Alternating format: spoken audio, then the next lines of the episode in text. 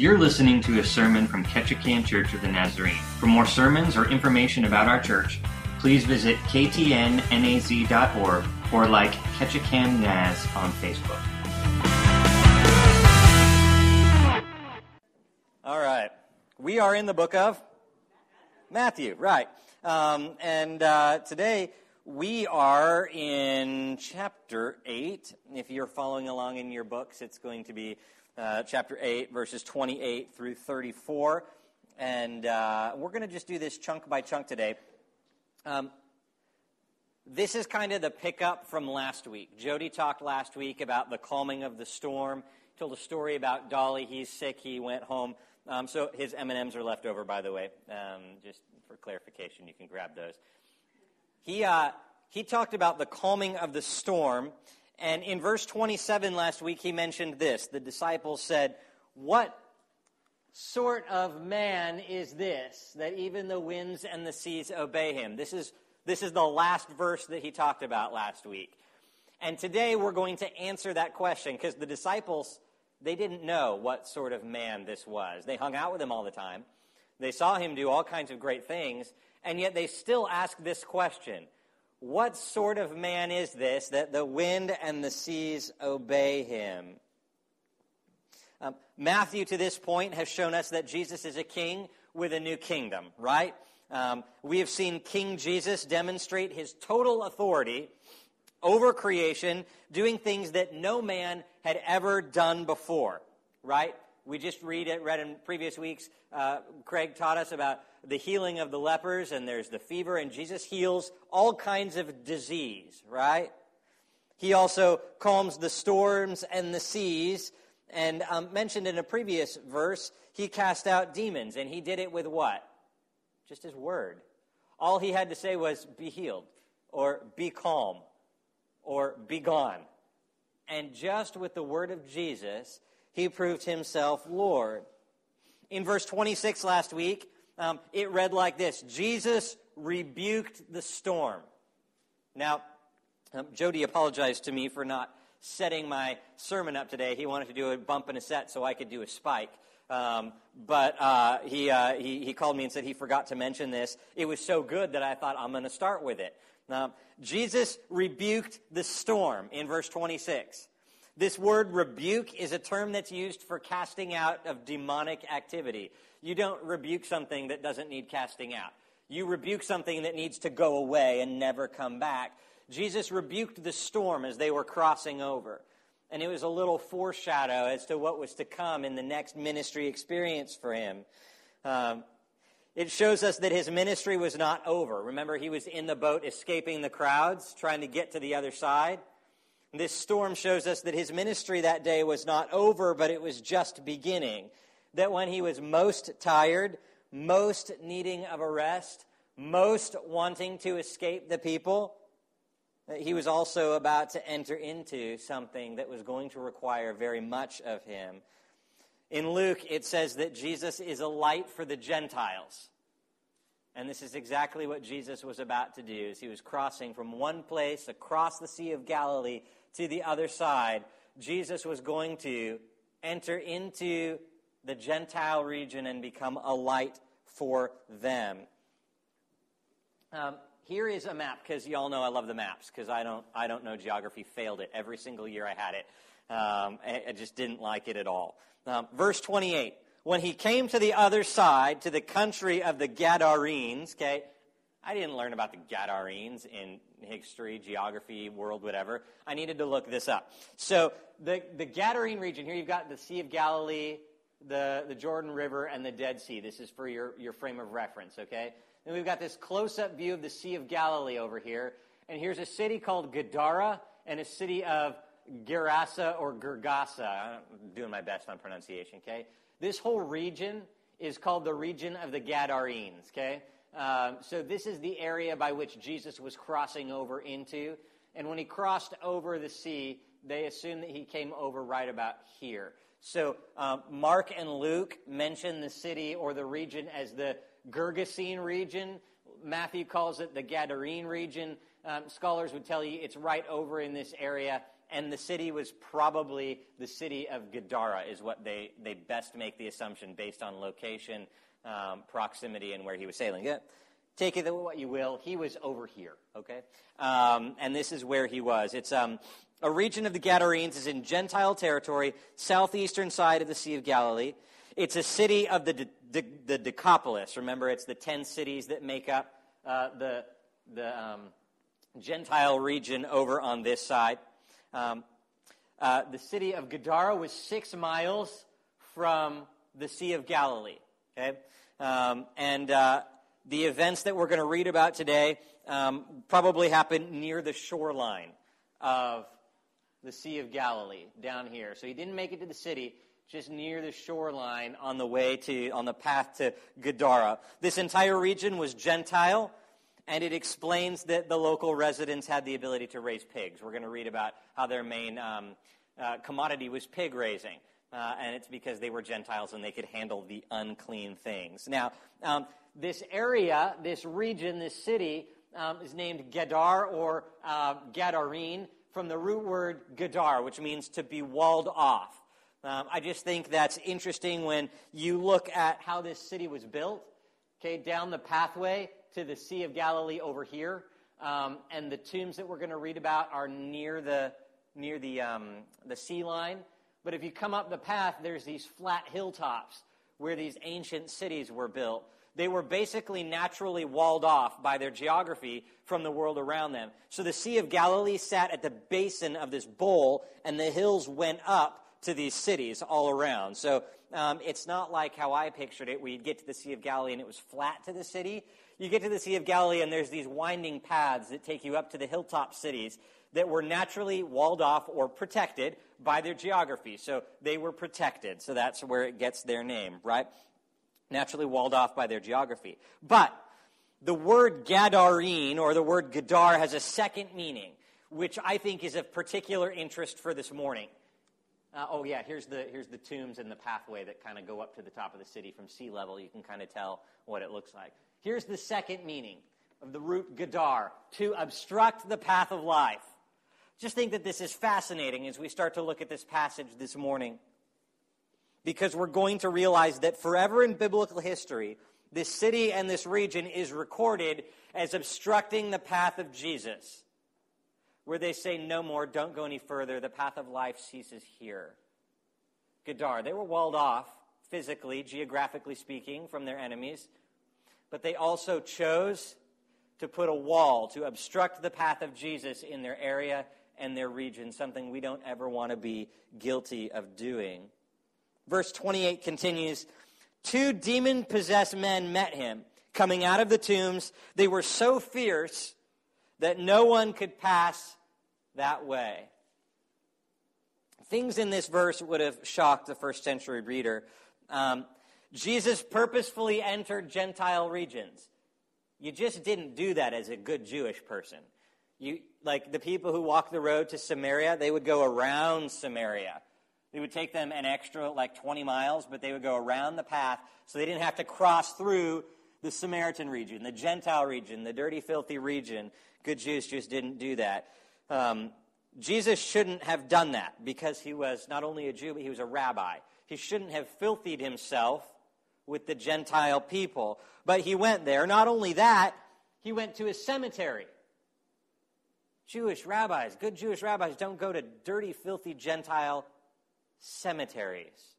Jody talked to you about how they burial practiced people, right? They wrapped up the body and let them decay for a long time. This was a place of disgusting filth and terrible smells and bones and flesh rotting.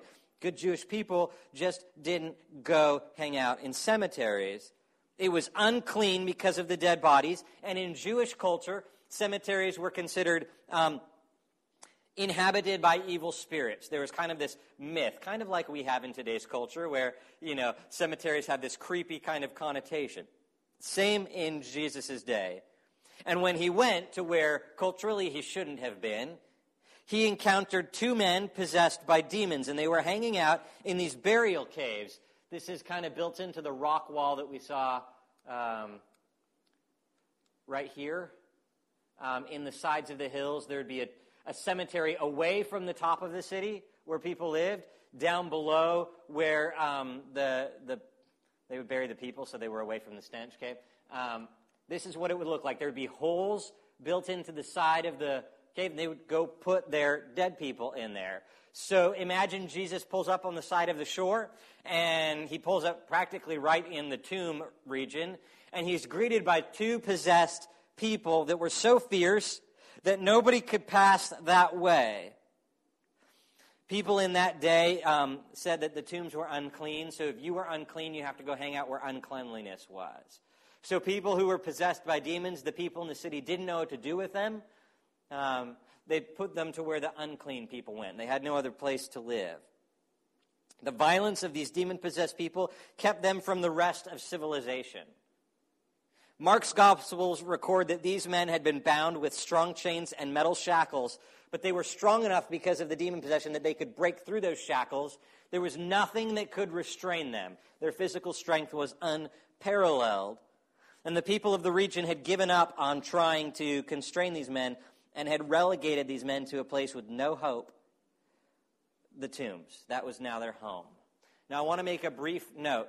Um, without spending the entire time this morning on spiritual warfare, there needs to be a base understanding of what's happening in this passage.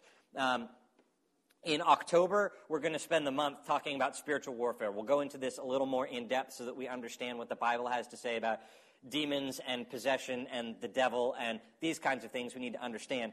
This morning, here's the brief summary. There's one God, he's holy and righteous. There's one enemy of God who's profane and evil. Scripture calls this enemy Satan, the devil, the serpent, the father of lies. There's a ton of other names in the scriptures for him. Satan's only goal before the end of days is to destroy life, destroy people, destroy families, destroy. That's what he does. He is going to divide, cause sin, and tempt people.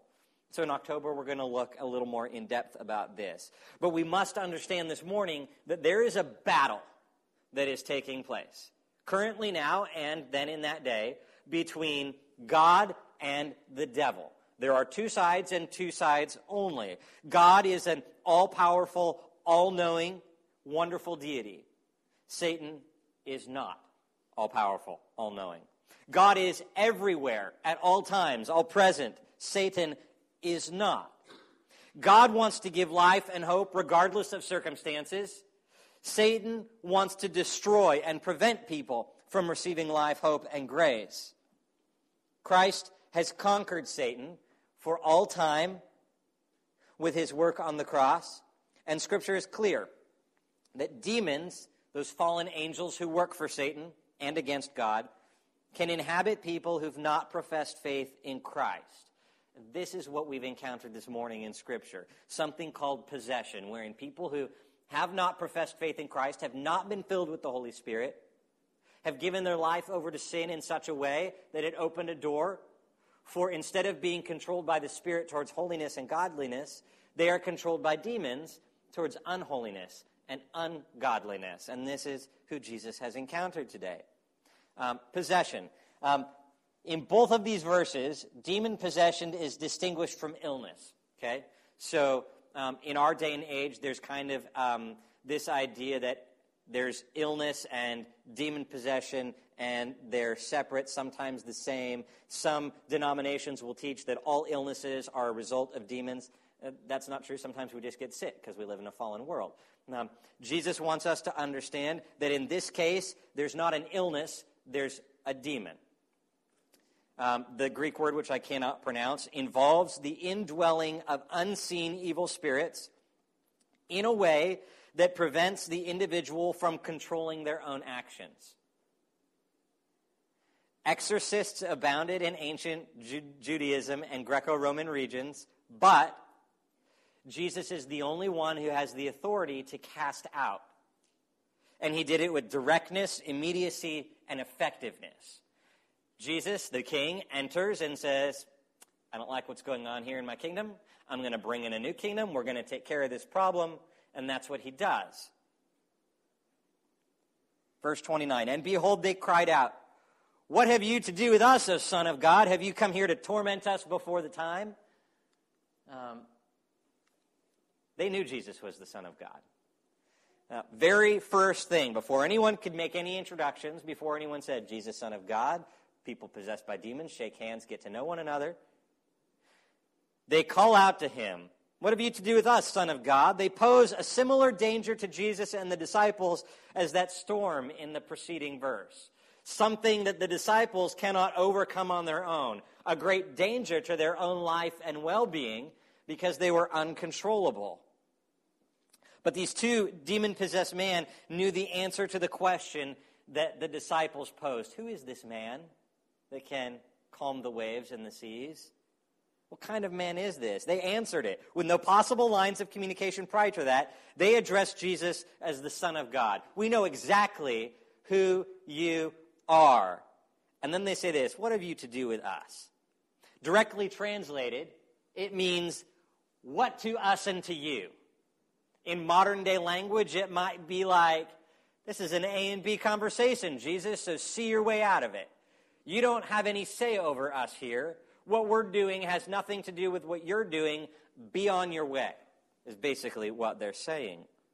The equivalent Hebrew expression had two meanings this what to you, what to us and to you. It means when one person was unjustly bothering another, or when someone was asked to be involved in a matter he felt no, was no business of his own. So there's this idea of first hostility. Listen, you're unjustly involved in my life.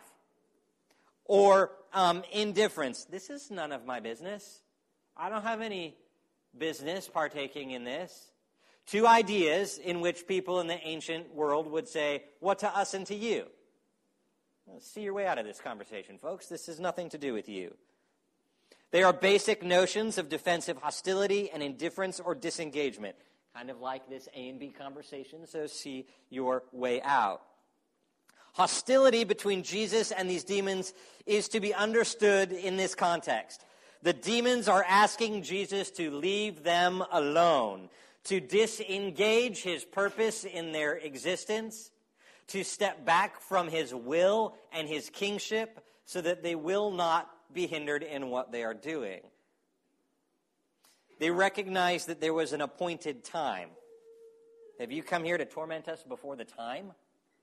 They recognize that Jesus is king. They recognize that there is a time in which they will face judgment. And they seem to have viewed Jesus' arrival on the scene as an illegitimate change to God's plan regarding the time in which their sentence would be executed. What's up, man? I thought we had more time. You're here a little early. What's it to you? Be on your way. We've still got things we want to do. Judaism taught that demons were free to work until the coming of the Messiah and the end of the present evil age. And so these demons were working under the assumption that we still got time to mess with people. And the men's question points to Jesus' identity as the Messiah and King and the fact that his ministry was ushering in the new kingdom.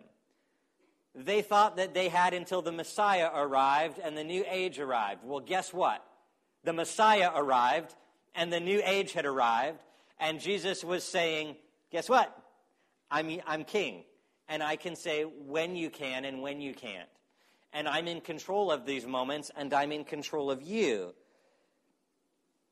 So, like Satan at Jesus' temptation, they acknowledged him as the Son of God. They recognized their eventual doom. And then I love, I love the Gospel of Mark's telling of this. This just cracks me up. There's humor in the Bible. Um, Mark says that the disciples, or that the, the demons tried to get rid of Jesus by casting Jesus out. Like we hear about exorcists who cast out in the name of Jesus, right? But the demons used Jesus' name to try and cast Jesus out of their own life. It says this in the Gospel of Mark. The demon said, We adjure you by the name of God. Uh, can you picture this? You're Jesus. You have two demon possessed people in front of you. You know who you are. You're the king. You're the Son of God. And the demons look at you and go, In the name of Jesus, we cast you out, Jesus. I, I just wonder what Jesus was thinking in that moment. Like, that's really funny. You can't cast me out. I, it's my name you're using. It doesn't work like that. It shows the, misunderstanding the demons had about the kind of power that they thought they could command. They cannot command that. Demons are not concerned to confess Jesus' identity, but they're using his name to try and leverage something for themselves and their evil purposes. They ultimately failed in casting Jesus out. It just doesn't work like that, okay? So, um, in return, uh, Jesus says, um, Listen, we're going to handle this the right way. I'm going to cast you out.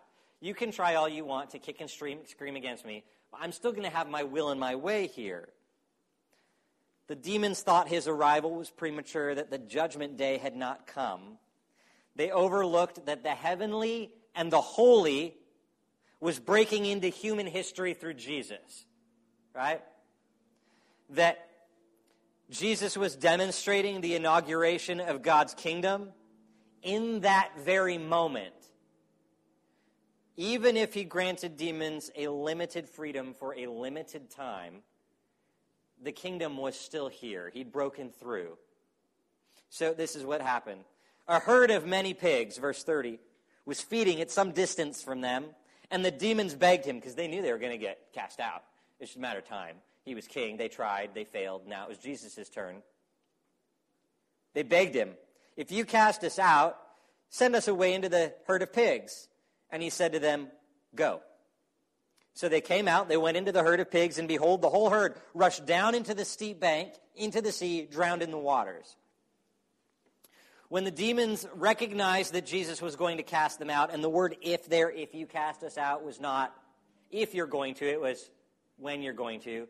We get that you're going to, so here's our condition on this.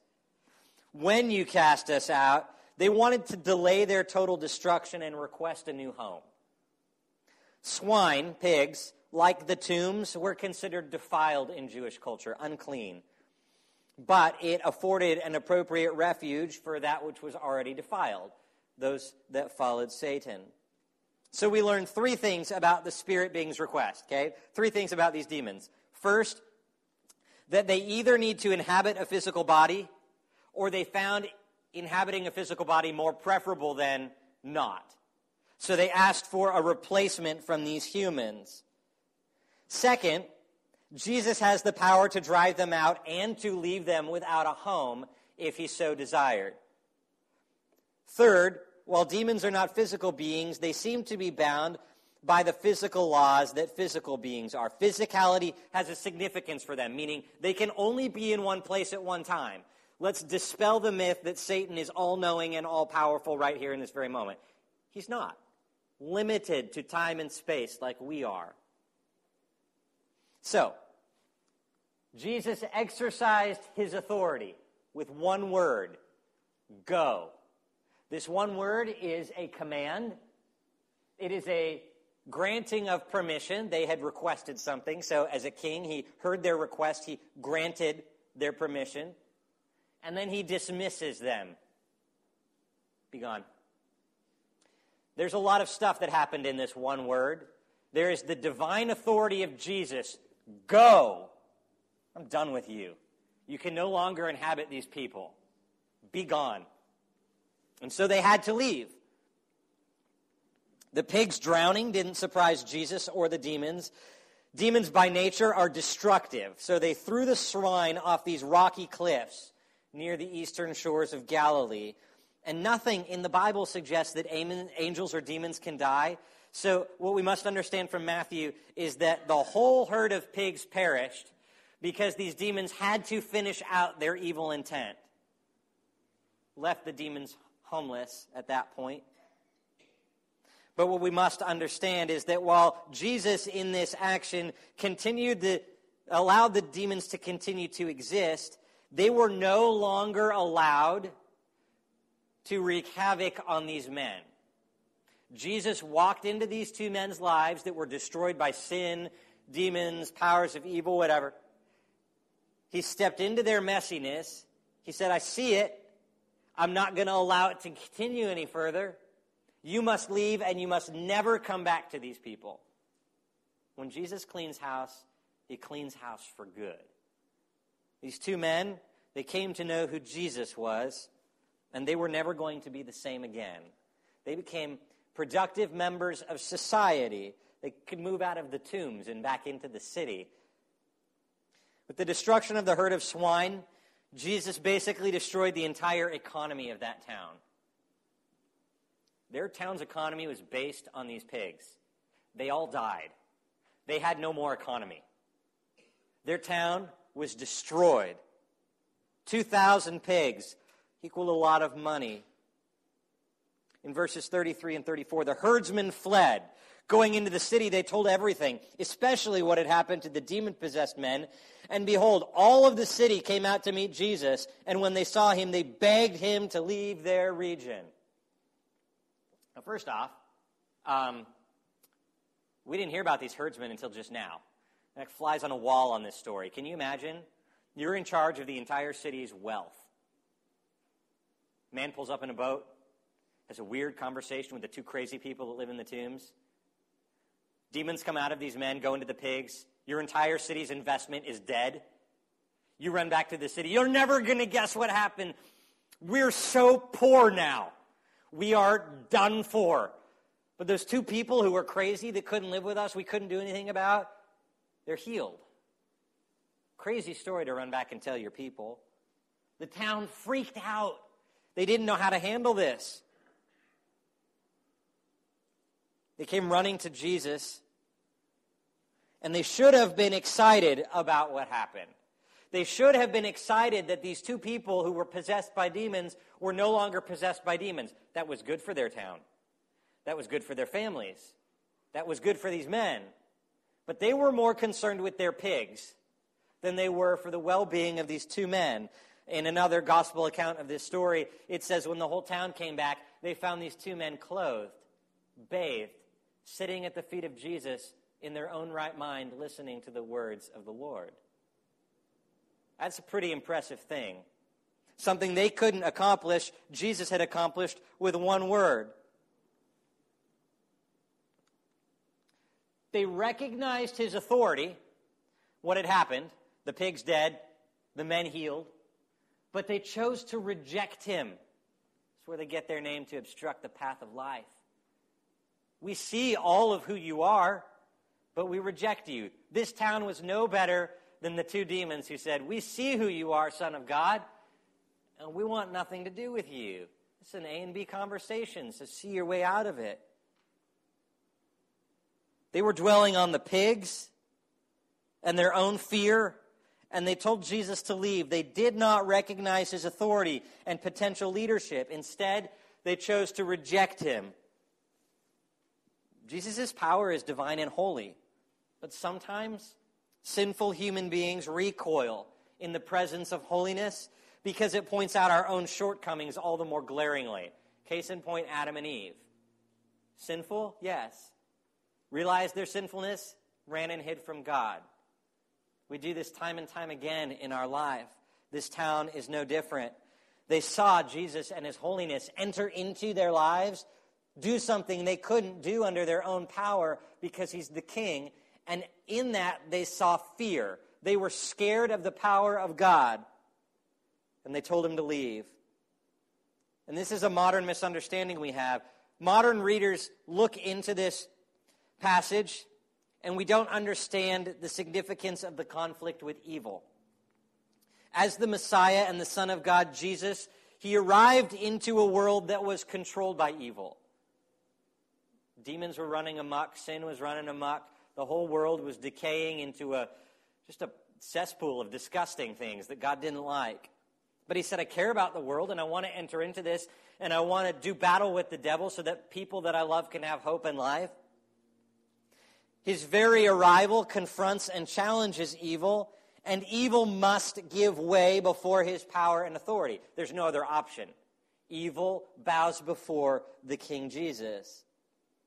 And the disciple who believes this will trust and obey Jesus. But those who fear new life cling to their patterns that were established by evil, and they beg Jesus to leave. Listen, we are more scared of change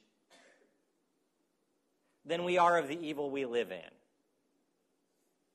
As a world, this is true. We're more comfortable living in our sin, which is evil, which puts us on the team of the devil, than not the team of God. We're more comfortable to live in our own sin, to manage our personal devils, because we know them, we understand their patterns, we're comfortable there.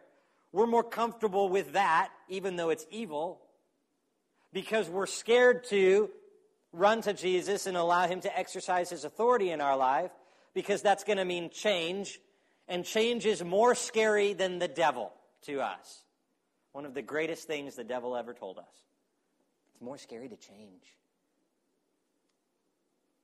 It's as true today as it was in the first century. Here is the important stuff you need to know Jesus is king over everything.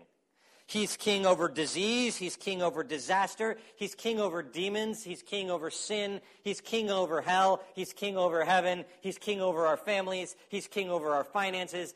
Everything he's king over. There is nothing he can't speak into with authority. He is king. And his desire as king is to bring about a kingdom in which healing and peace and holiness abound. That's his desire. Wherever he goes, that's what follows. But people are scared of evil, but more scared of change. That can be true for us. We're scared of evil, but we're more scared of change. We worry that trusting in Christ might upend our entire way and style of life, and it will, but for the better. It is far better to follow Jesus, regardless of the change that needs for our life, than it is to stay in sin and submission to Satan. People will rather stay where they're comfortable, even if it's bad, because they fear the change that comes, even if that change leads to health. Like dogs that just want to lick their wounds. You're more comfortable with that pain than you are with the idea of maybe going to the doctor and getting a shot and it's sewed up.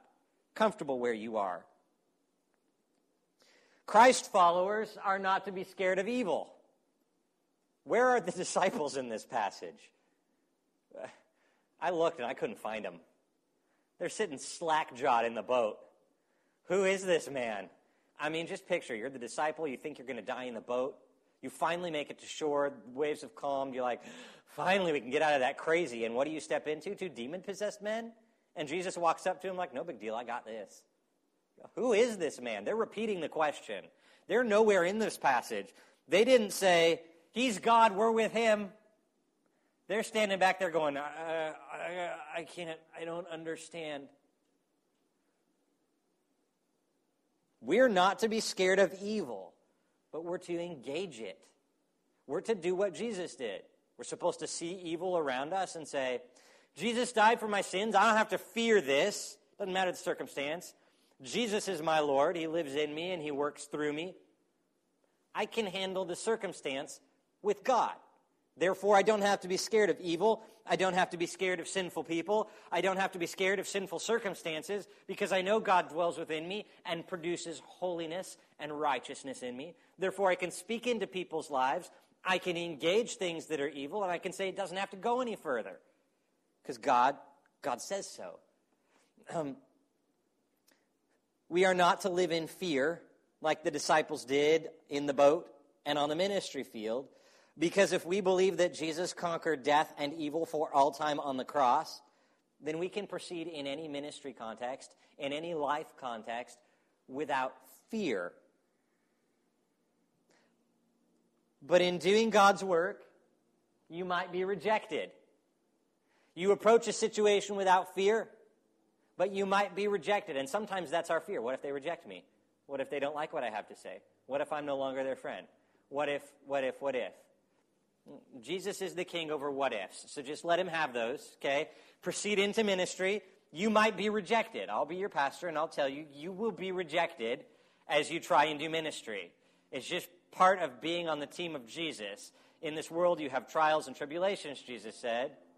The world might hate you, but it hates not you, but me in you, okay? So we take heart that he's still king over these things. Rejection is not an excuse to stop. Jesus was rejected by this town. He was rejected by his town. He was rejected by his family. He was rejected by the culture. But it never stopped him from loving the town, the people, or the culture.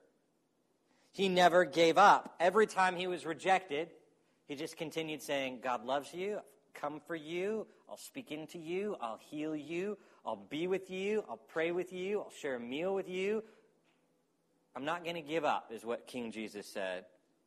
In fact, he proceeded so far as to die in our place for our sins on the cross and then calls us to live the way he lived. To go into difficult ministry situations when we're very tired and we'd rather sleep. He calls us to say, nope, if it's a ministry situation that has presented itself, draw upon the strength of the Holy Spirit and engage it. Do not be scared of rejection. See the broken, sinful, confused lives around you and engage, engage, engage. What Jesus did when he was tired, he got on a boat. And then there was a storm, and he calmed the storm. He was still probably tired from all that ministry. He got out of the boat. He had a difficult ministry experience. He engaged it, and then what did he do? He got back on the boat. Okay? His whole point in going over there was to see will the Gentiles receive me in this place? Well, two of them did. And in another gospel, this is what he told them to do go. Tell them what I did for you. Start a church. Now, here's the bad news about this city they're forever recorded as being Gadar, blocking the way of life for their townsfolks. But do you want to know what happened with those two people who were possessed and then Jesus came and saved them? They planted a church. Um, there's actually excavated church on that site um, that stands as a testimony to the fact that God did work his way into the hearts of the Gentiles in that region because of the faithful witness of two people who were told, the, Jesus actually said, Don't come with me, stay here. They wanted to go with him. He said, No, you're made clean. Those demons are not going to come back. You now must go and minister to the people who don't love you, who don't like the things that I just did for you. And your job is to love them towards Jesus. Love them towards me. Engage them even though it's going to be difficult day in and day out. Keep doing it even though they're going to reject you. Down through time, lo and behold, the light of the Gentiles came to that city and that region. And that's great news, right? Because our city is much like that city dark, lots of sin, lots of people who don't love Jesus. This city needs the light of the Gentiles to come into it. And we are that light. And we've talked about this a lot. That map, um, it's our own little um, island, if you were. When church growth people talk about church and church growth, they talk about islands, concentric circles around your church. That there's your church building, and then there's the half mile radius around your church. That's your direct oikos for your church, your direct population. The people who, by proximity, if they're going to attend a church, will come to your church. Then you've got the mile radius, the three mile radius, and the five mile radius. Judea, Samaria, and all the ends of the earth. Okay, it's based on that model.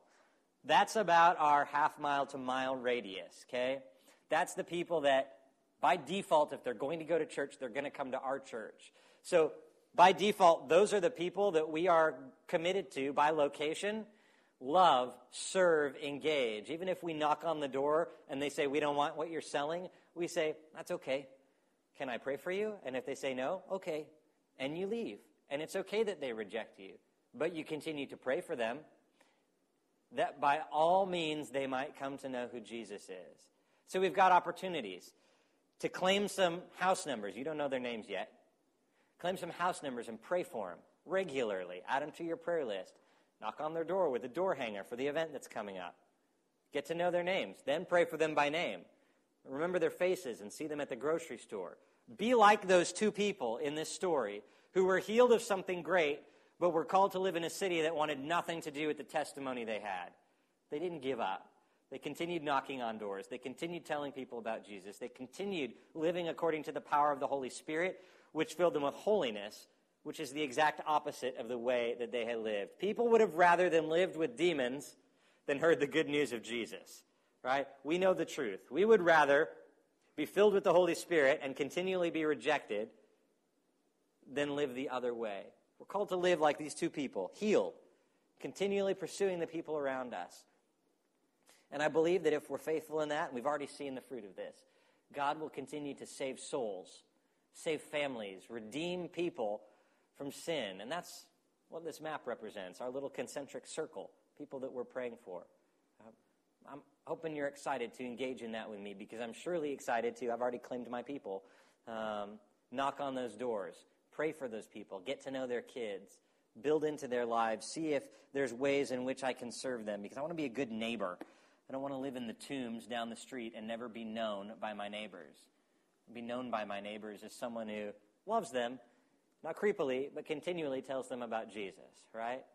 Um, let's go ahead and pray, and then uh, we'll sing a few songs, and uh, we'll dismiss you all to your Father's Day plans. Lord, I'm thankful that you're a great king and that you entered into things that humans would have never entered into. If it was up to the disciples alone, they would have never been in the boat in the first place, let alone they would have never sailed to that shore. They would have never encountered those two men who desperately needed you. Culturally, we look at people who seem to have big struggles as, boy, I wish they could just get control of their life. I wish they just knew how to. They don't know how to. They're horrible people. But Lord, you looked at people who just weren't in control of their actions and you said, sin has got a hold of them. And the only way for sin to be released from them is for me to enter into their lives. I'm thankful, Lord, that you speak so commandingly, that you did so in my life, that you said, I love you and I forgive you, and those words have changed me forever. Thank you for freeing me from the things in which you freed me from. Thank you for freeing us from the things that you've freed us from. Set us on a path, Lord, to reach the people of this city so that all people in this city might be like those two people in this story cleansed from their sin, listening to your words, following your commands, and leading other people to know more about you. That's our prayer and our hope this morning. We give you all the praise and all the glory. And with one voice we say, Amen. here's the benediction, guys. There's nothing that Jesus isn't king over. You don't have to be scared of anything, so go live accordingly. Amen? Amen. Amen.